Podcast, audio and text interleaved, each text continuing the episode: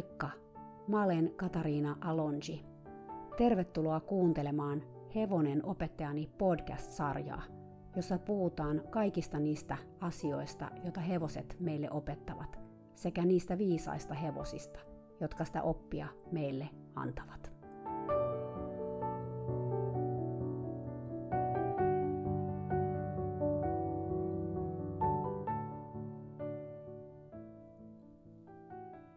Taas. Viime jakso oli aika tunteikas ja silloin mä lupasin, että tässä jaksossa Melissa saisi kertoa oman tarinansa. Koska me käytiin meidän keskustelu englanniksi ja kaikki ei ymmärrä englantia, mä teen niin, että mä kerron nyt tässä jaksossa suomeksi, mistä kaikesta me keskusteltiin. Tai ainakin ne pääkohdat meidän keskustelusta ja Melissan tarinasta. Mä postaan kuitenkin myös tuon meidän keskustelun kokonaisuudessaan nettiin, joten te voitte käydä kuuntelemassa myös sen, jos haluatte. Siinä on sitten ehkä vähän sellaista bonusmateriaalia, koska ihan kaikkea mä en lähde kuitenkaan tässä avaamaan ja kääntämään. Lisäksi siellä on sellaisia kohtia, että me tyyliin puhutaan toistemme päälle tai lopetellaan toistemme lauseita tai nauretaan, mutta sellaista se on, kun puhuu kaverinsa kanssa. Melissa on siis amerikkalainen. Hän on syntynyt ja kasvanut Oklahoman osavaltiossa. Jos Oklahomasta pitää jotain tietää, se on sellaista aika tasasta maastoa. Ja siellä on paljon maaseutua ja karjan kasvatusta. Melissa onkin todella pieneltä paikkakunnalta, jossa asuu vain muutamia satoja ihmisiä. Hän syntyi hevosihmisten sukuun. Hänen setänsä oli hevoskasvattaja ja valmentaja, isä teki työtä kengittäjänä. Ei hänen isänsä mitään kouluja siihen kengittämiseen käynyt, kunhan vaan koko ikänsä kengitti hevosia. Hänellä on myös aina ollut hevosia, joten Melissakin alkoi ratsastamaan jo kolmevuotiaana. Mitään varsinaista opetusta Melissa ei tähän ratsastukseen saanut. Hänet vaan pistettiin pienen ja pyöreän Bessie May ponin selkään, ja siitä sitten lähdettiin ratsastamaan aika lailla itsenäisesti. Satulana oli joku minipieni lännen satula, joka oli kuulemma niin kulunut ja vanha, että Melissa muistaa istuneensa kovan puurungon päällä ja sen tehneen kipeää. Melissan isä harrasti ja harrastaa yhä yli kasikymppisenä vasikoiden lassottamista. Tämä roping, tai ylipäätään kaikki rodeoihin liittyvä, on tosi suosittua sillä alueella, mistä Melissa on kotosin. Ja hänen isänsä yhä kilpailee ropingissa, vaikka on jo tosiaan kasikymppinen. Ropingissa ratsastaja ajaa vasikkaa takaa ja lassottaa sen sieltä hevosen selästä niin, että lasso menee kaulan ympärille. Kun vasikka on lassotettu, hevonen pysähtyy ja tempasee sen vasikan myös pysähdyksiin. Hevonen peruuttaa ja pitää narua kireällä, samalla kun ratsastaja hyppää alas hevosen selästä, juoksee vasikan luo, nostaa sen ilmaan ja heittää sen maahan. Ja kun hän saa sen maahan, hän sitoo sen kaikki jalat yhteen narulla. Aikaa tähän kaikkeen kuluu ehkä joku kymmenen sekuntia. Tosin Melissa sitten myöhemmin kertoi mulle, että koska hänen isänsä on kumarassa kävelevä ukon käppänä, häneltä menee siihen 20 sekuntia. Mun mielestä on siis ihan uskomatonta, että hän edelleen tekee tätä, ja Melissa itsekin sanoi, että hän oli kuvitellut, että hänen isänsä olisi jo lopettanut, mutta eräänä päivänä puhelimessa hänelle selvisi, että eipä ole. Tosin, koska hänen isänsä on iäkäs, hänen ei tarvitse nostaa sitä vasikkaa ja paiskata sitä maahan. Ja Melissa kertokin, että jos vasikka esimerkiksi kaatuu siinä lassotuksessa, se täytyy siitä huolimatta nostaa ilmaan ja paiskata maahan. Mikä kuulostaa ja näyttääkin aika rajulta ja suoraan sanottuna eläinsuojelulain tai ainakin Suomen eläinsuojelulain vastaiselta toiminnalta. Melissakin harrasti jonkun hetken tätä ropingia – Tosin naiset vaan lassottaa vasikoita ja sitten kun ne saa sen lassotettua, lasso irtoaa heidän satulastaan ja se on siinä. He eivät siis hyppää alas hevosen selästä ja paisko vasikoita maahan ja sido niiden jalkoja. Eli Melissa harrasti tätä lassottamista myös, mutta eläinrakkaana ihmisenä ehkä hän ei oikein ollut siitä kiinnostunut. Se on aika rajua toimintaa vasikan näkökulmasta, ja joskus 15-vuotiaana Melissa menetti kiinnostuksen ratsastukseen ihan kokonaan. Hän ei palannut hevosten pariin ennen kuin vuonna 2000, jolloin me tavattiin Kaliforniassa, jonne Melissa oli muuttanut Seattlen ja Texasin kautta. Me tavattiin eräällä illallisella, jonne oli kutsuttu muutama suomalainen, joka asui siellä alueella. Melissan mieshän on suomalainen, joten siksi hekin olivat siellä illallisella. Mä itse muistan edelleen, kun mä näin Melissan ekaa kertaa, koska vaikka hän istui ihan toisella puolella tota pitkää illallispöytää, mä ajattelin, että ton ihmisen kanssa mä haluaisin jutella. Illallisen päätteeksi Melissan mies kysyikin multa, voisinko mä opettaa Melissalle suomea. Hän oli kuullut, että mä olin opettanut suomea parille muullekin. Ja mä suostuin tietenkin oitis. Meidän ensimmäinen Suomen tunti meni niin, että me yhtäkkiä huomattiin, että Suomen opiskelu oli unohtunut ja me vaan puhuttiin hevosista. Vikelysvalmennus oli aika keskeisessä roolissa mun elämässäni siinä vaiheessa, joten tietenkin mä pyysin Melissaa tulemaan käymään meidän tallilla, näkemään vikellystä ja tapaamaan meidän hevosia. Meillä oli silloin meidän vikellyshevoset Knil ja Sox erään vikeltäjän tontilla, ja aika pian me myös sitten saatiin Julietkin sinne. Melissa tuli käymään ja siitä se sitten lähti. Mä opetin Melissalle suomen kielen lisäksi myös ratsastusta tai English riding, kuten enkuksi sanotaan, eli englantilaista ratsastusta, sillä vaikka Melissa osasi ratsastaa lännen satulalla, koulusatulassa istuminen oli ihan eri juttu. Hän oli kerran kokeillut kouluratsastusta aikaisemminkin, koska hän oli ihaillut sitä, miltä se näytti, mutta tämä tunti oli ollut ihan kamala, tai lähinnä sen tunnin seuraukset, sillä Melissa oli niin paljon puristanut reisillä hevosta ja satulaa, että hänellä oli reidet hankautunut ihan verille ja rakoille. Se kokeilu jäi sitten siihen. Onneksi hän kuitenkin lähti meidän hevosilla ratsastamaan erittäinkin ennakkoluulottomasti, vaikka hän sanoi, että meidän vikelyshevoset, jotka oli yli metri 70 senttisiä, oli ehdottomasti suurimmat hevoset, jotka hän oli ikinä nähnyt tai keiden selässä hän oli ollut, koska hän oli tottunut ratsastamaan kvarttereita. Me puhuttiinkin siitä ajasta ja kuinka Kneel oli hyvä opettaja Melissalle. Se tamma ei kyllä antanut mitään helpolla. Ensimmäisellä tunnilla Kneel päätti yksinkertaisesti poistua kentältä Melissa selässään, koska tällaista entistä kenttähevosta, joka silloin toimi nikelyshevosena, ei todellakaan halunnut, että sitä ohjataan niin kuin lännen hevosta, kuten Melissa oli tottunut tekemään. Suurin kompastuskivi Melissalle oli kuitenkin laukka – Hänellä menikin useita kuukausia oppia nostamaan laukkaa, koska Kenil, vaikka se vikelyshevonen olikin, ei millään suostunut nostamaan laukkaa Melissan kanssa tai ylipäätään kenenkään kanssa, ellei sitä pyydetty juuri oikein ja istuttu siellä selässä juuri tasan keskellä. Pari kertaa laukka jo nousikin, mutta sitten parin askeleen jälkeen Kenil tuli siihen tulokseen, että kuski ei ollut siellä selässä ihan niin kuin piti ja pudotti taas raville. Tästä laukasta tuli kyllä oikea sitten sellainen juttu Melissalle, että hän on sitä mieltä, että ei hän tänä päivänäkään varmaan osaisi laukata, vaikka hän on sitä kuitenkin harjoitellut silloin paljon ja toki laukkaskin ihan menestyksekkäästi myös muilla hevosilla, esimerkiksi myös litullavilla. Sitten muutama vuotta myöhemmin Melissa ja hänen miehensä muutti Suomeen. Se oli kyllä ollut koko ajan tiedossa, että näin kävis. Sitä varten sitä suomeakin oli siis opiskeltu, mutta olihan se vähän shokki. Meistä oli tullut superhyvät ystävät ihan parissa vuodessa. Me pidettiin kuitenkin koko ajan yhteyttä ja me nähtiin kesäsin. Suomessa Melissa vuokras hevosia. Hän kävi myös puoli vuotta ratsastuskoulussa tunneilla, mutta se ei ollut sitä, mitä hän halusi, joten hän lopetti sen. Kun mä kysyin, mitä siitä Suomen alkuajasta jäi hänelle päällimmäisenä mieleen, hän kertoi muiston elämänsä viimeisestä ratsastustunnista. Hän ratsasti hevosella, jota hän oli siis jo vuokrannut jonkun aikaan, ja joka oli ihan tavallinen ratsukoulutettu hevonen, joka osasi kyllä mennä käyntiä, ravia ja laukkaa. Oli ehkä semmoinen helppo B, mm, ehkä helppo A-tasoinen hevonen, mutta tämä oli jokseenkin aika raskastekonen hevonen ja näin jälkeenpäin ajateltuna myös ehkä vähän ylipainoinen.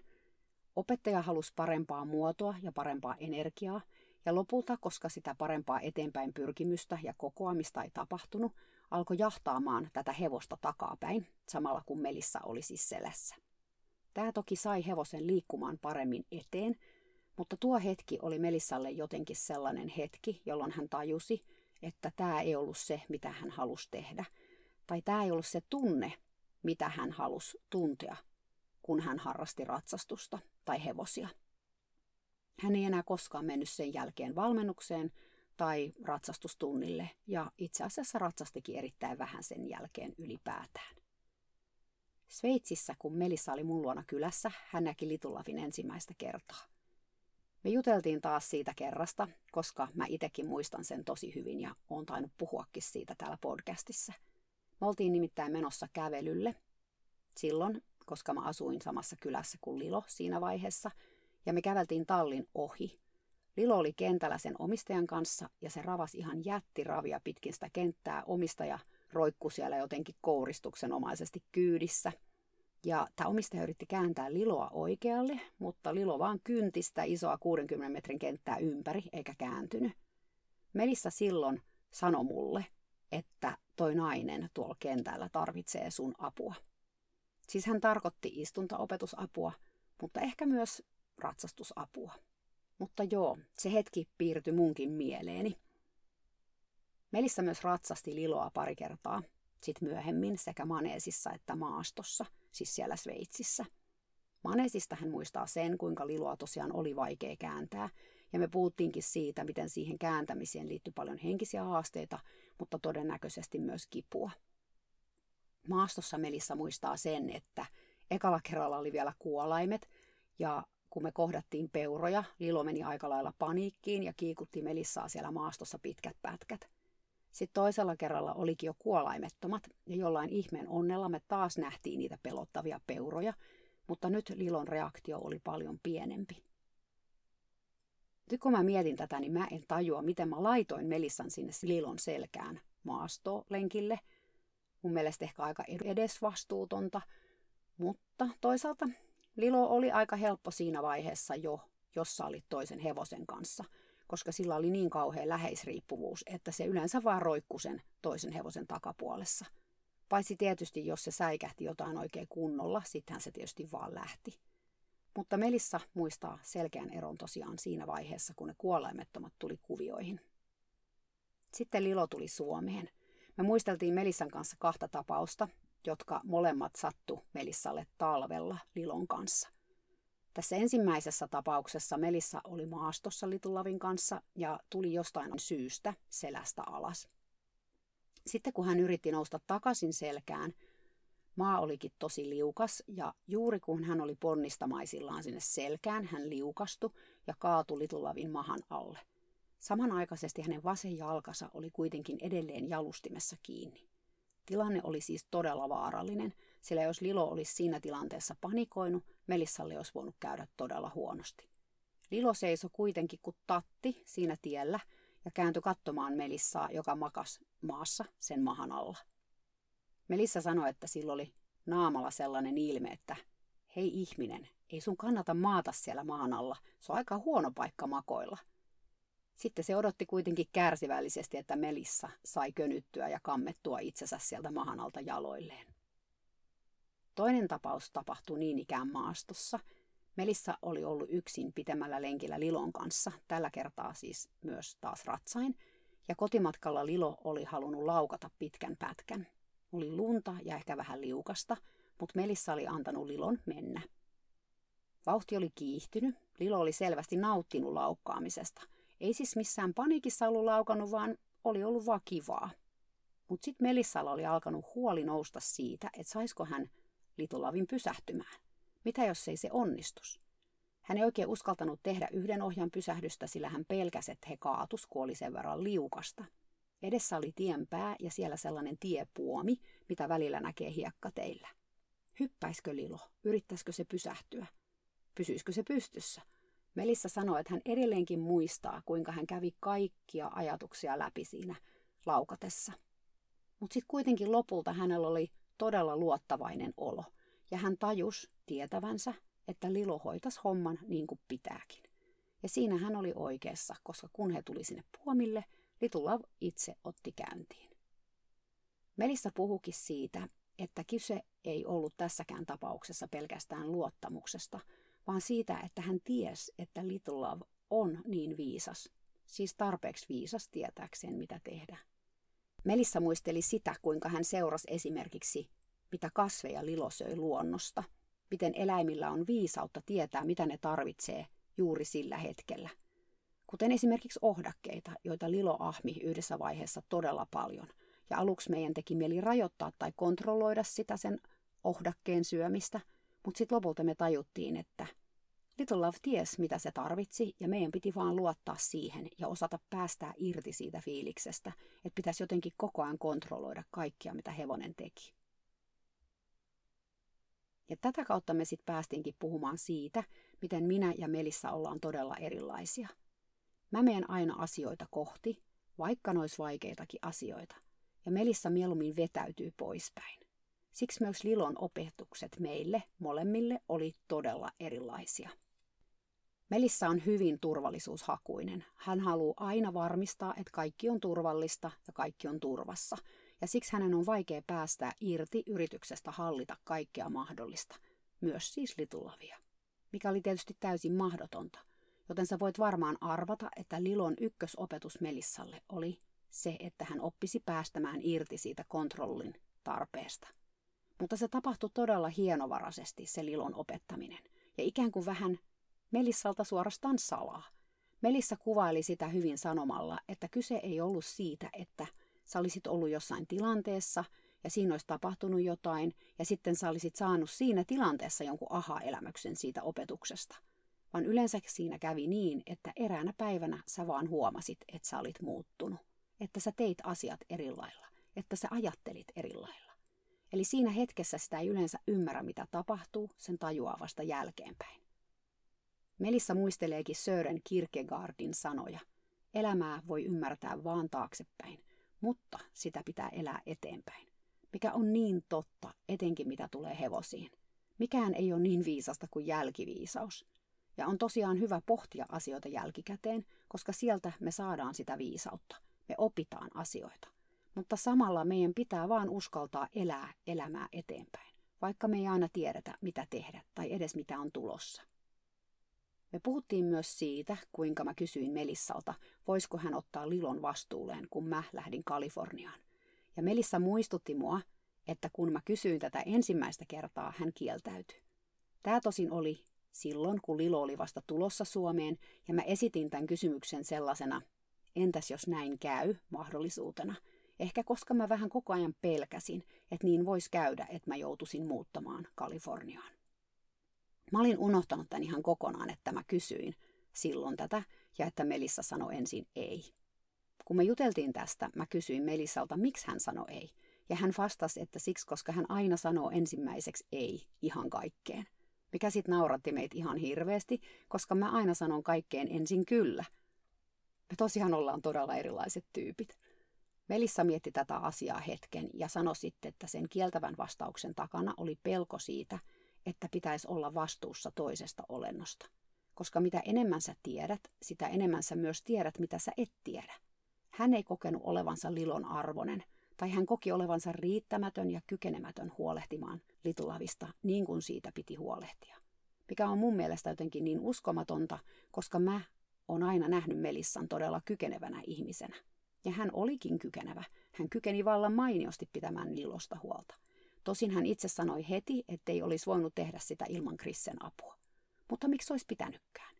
Mun mielestä on niin tärkeää, että vaikeita asioita tehdään yhdessä. Melissa tuokin esille sen, että se oli yksi Lilon opetuksista hänelle, että on tärkeää osata pyytää apua, kun sitä tarvitsee. Mä kysyin Melissalta, miksi hän sitten lopulta sanoi kyllä, kun mä sitten kysyin uudelleen, pitäisikö hän Lilosta huolta. Hän sanoi, että ehkä hän siinä vaiheessa oli jo tajunnut, että hän oli kykenevä. Ja lisäksi hän oli tajunnut, että hän itse asiassa oli se paras ihminen pitämään Little huolta, koska hänellä oli todella syvä tunnesihde tähän hevoseen, ja hän halusi olla Lilon ihminen. Ja kun Little Love sai polveensa sen jäätävän kokoisen haavan ennen kuin mä lähdin Kaliforniaan, se auttoi Melissaa ymmärtämään, että hän oikeasti kykenisi myös olemaan se ihminen, jonka Lilo tarvitsi. Melissa sanoi myös aika viisaasti siinä samassa yhteydessä, että täydellisyys on tarpeeksi hyvän vihollinen. Tarkoittaen siis sitä, että kun me yritetään olla täydellisiä tai me tavoitellaan täydellisyyttä, me ei aina välillä tajuta, että me tehdään jo todella hyvää jälkeä. Ja ettei kaiken tarvitse olla täydellistä. Itse asiassa aika harvan asian täytyy olla täydellistä, vaan riittävän hyvä on ihan tarpeeksi. Me puhuttiin myös siitä, että Lilolla oli se shivers, neurologinen oireyhtymä, joka heikensi sen lihaskuntoa vuosi vuodelta.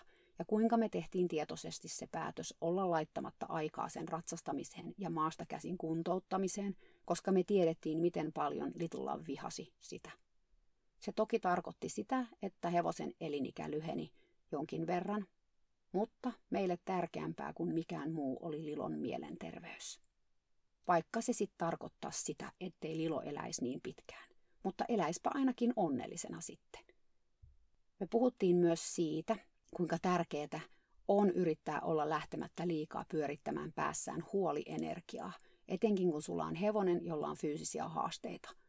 Tämä oli asia, jonka Melissa oppi Lilolta, koska Lilo koki sellaisen todella paineistavana. Se ei koskaan halunnut, että sitä kytätään otsa rypyssä, hirveässä huolimyrskyssä, koska se vei sua kauemmaksi siitä hetkestä, sun omasta läsnäolosta. Silloin Lilon kanssa ei mistään tullut mitään, jossa siis itse olit hirveässä huolikierteessä ja mietit koko ajan sen terveydentilaa, silloin oli pakko nollata tilanne ja taas muistaa, että jos oli pakko olla huolissaan, sitä ei kannattanut tehdä silloin, kun oli tallilla. Me tosiaan puhuttiin myös Lilon kuolemasta, mutta siitä päivästä mä puhuin jo viime viikolla. Melissa kuitenkin toi esille siinä keskustelussa mun mielestä tosi tärkeän pointin, ja se oli se, että hevonen tarvitsee hevosta. Hevosilla voi olla kiva meidän ihmisten kanssa, mutta totuus on se, että kaikkein eniten ne tarvitsee omia lajitovereitaan. Joten onko ihme, että niillä on eroahdistusta ja niiden on vaikea mennä kauemmaksi muista hevosista? Oli suunnattoman arvokasta, että Little Lavin kuoleman hetkellä Veller, Lilon elämässä se tärkein olento, Lilon kumppani, Lilon perhe, saatto olla siinä mukana, saattamassa Liloa sen viimeiselle matkalle. Tämä ei ole todellakaan tavallista, vaan yleensä hevoset kuolee ilman, että toinen hevonen on siinä rinnalla. Mä oon todella iloinen, että Lilo sai lähteä näin, Vellerin ollessa sen vierellä. Melissa myös puhuu siitä, mikä hänelle oli ehkä tärkein Lilon opetuksista, nimittäin se, että istumalla tuntikausia Lilon ja Vellerin kanssa laitumella Melissa oppi rakastamaan meditoimista. Nyt hän meditoi päivittäin ja käy usein meditointiretriiteillä. Meditointi onkin muuttanut Melissan elämän. Ja sehän meditoinnin pointti onkin, tuoda sun elämääsi hyvinvointia. Monella ihmisellä on aika vääristynyt käsitys meditoinnista tai ihmisistä, jotka meditoi. Ajatellaan, että jos ihminen on meditoinut vaikka 20 vuotta, hän kykenisi jotenkin istumaan tuntikausia ilman mitään ajatuksia jossain hiljaisessa huoneessa. Mutta ei se niin ole todellakaan. Vaikka sä olisit aivan aloittelija tai sä olisit jo kokenut konkari, meditoinnissa on edelleen ne ihan samat haasteet. Toki on hetkiä, että on helpompaa, mutta ne on todellakin niitä hetkiä vaan. Samat haasteet siinä on vielä vuosienkin harjoittelun jälkeen siis. Ja yleisesti ottaen se, miten sä siitä meditoinnista suoriudut, ei olekaan se meditoinnin pointti. Se pointti on se, että se meditointi ja sen tekeminen tai sen yrittäminen muuttaa sun elämässä. Trust-tekniikillä on vähän samanlainen vaikutus, koska se on myös tietynlaista meditaatiota tai on sille läheistä sukua. Tosin siinä eläin on keskiössä ja sitä mindfulnessia tai meditointia tehdään nimenomaan sen eläimen tahdissa ja sen eläimen ehdoilla. Melissa, joka oli siis tosiaan kirjoittanut listan asioista, joista hän halusi puhua, oli myös kirjoittanut listaansa epätietoisuuden sietämisen. Miten tärkeää se on ja miten paljon hevoset meille sitä opettaa. Ja miten paljon siis Lilo opetti sitä hänelle – Epätietoisuuden sietäminen on kyllä yksi vaikeimmista asioista meille ihmisille. Siis sietää sitä, ettei tiedä mitä tulee tapahtumaan. Toisaalta, jos sä voisit nähdä kristallipallosta etukäteen kaiken, mitä tulevaisuus tuo tullessaan, haluaisitko sä sit kuitenkaan katsoa sitä kristallipalloa? Mä luulen, että mä en ainakaan haluaisi, koska eikö elämässä ole hienointa se, ettei me tiedetä, mihin se meitä vie. Olisi jotenkin todella ahdistavaakin tietää tarkalleen, mitä tulee tapahtumaan. Tai ehkä vähän tylsääkin. Mutta tämä epätietoisuus liittyy myös läheisesti tuohon luottamukseen. Koska kun luottamusta ei vielä ole, silloin on myös paljon epätietoisuutta. Ja se on välillä haastavaa kestää. Mutta sitä pitää vaan yrittää jotenkin kaverata sen epätietoisuuden kanssa tai antautua sille jollakin tasolla, jotta siitä voi päästä eteenpäin. Koska ainakin Lilon tapauksessa, ja Lilo oli tosiaan aika yllättäväkin monissa käänteissään ainakin aluksi, kun me päästettiin irti siitä ajatuksesta, että jotenkin meidän pitäisi tietää, mitä tuleman pitää. Lilo muuttui niin paljon ja olikin helpompi tietää, mitä se seuraavaksi tulisi tekemään tai miten se käyttäytys. Me puhuttiin myös luottamuksen rakentamisesta ja siitä, miten luottamus muodostuu miljonista mikrohetkistä. Niin monet ihmiset kysyy tätä multa. Miten mä voin rakentaa luottamusta mun hevosen tai ponin kanssa? Sitä on tosi vaikea avata, koska kyseessä on tosiaan nämä mikrohetket. Ja niitä on satoja tai tuhansia. Toki on olemassa tiettyjä asioita, joilla on iso merkitys. Sillä, että kuuntelee hevosta, että kommunikoi, että on selkeä, että on siis hyvää vuorovaikutusta. Mutta loppupeleissä ne on ne mikrohetket, joilla on se suurin vaikutus. Melissa toi esille Brené Brownin kuulapurkin, mistä mä muistaakseni on puhunut jossain jaksossa, mutta kerrotaan se tässä vielä nyt uudelleen. Eli mä käytin tässä meidän keskustelussa esimerkkinä mun ja Melissan ystävyyttä, jossa mulla on kuulapurkki Melissalle ja Melissalla on kuulapurkki mulle. Kun Melissa tekee jotain, mikä herättää mun luottamusta, mä laitan sinne kuulapurkkiin yhden kuvitteellisen kuulan. Samoin, jos Melissa tekisi jotain, joka rikkoisi mun luottamusta, mä ottaisin sieltä purkista kuulan tai moniakin kuulia pois. Ihan yhtä lailla Melissalla on mulle se mun purkki. Näin luottamus rakentuu pikkuhiljaa, kun niitä kuulia tulee sinne purkkiin. Milloin mistäkin pienestä asiasta. Hevosten kanssa se voi olla ihan pieni asia. Se, että se seiso vaikka pallin vieressä tänään, kun sä nousit selkään. Tai että se tuli sua tarhassa vastaan. Toisaalta ihan yhtä lailla se hevonen laittelee niitä kuulia sinne sun purkkiin, kun sä teet jotain sellaista, joka herättää sen hevosen luottamusta. Esimerkiksi hidastat sun omaa toimintaas vaikka harjaustilanteessa, kun hevonen ilmentää rauhoittavia signaaleja. Me puhuttiin myös siitä, että tämän prosessin on tapahduttava yhtä aikaa, molemminpuoleisesti. Hevonen ei voi luottaa ihmiseen, jos ihminen ei ole valmis myös luottamaan hevoseen, edes ajatuksen tasolla – Luottamus on siis kaksisuuntainen katu, kuten mä sain itsekin Lilon kanssa oppia.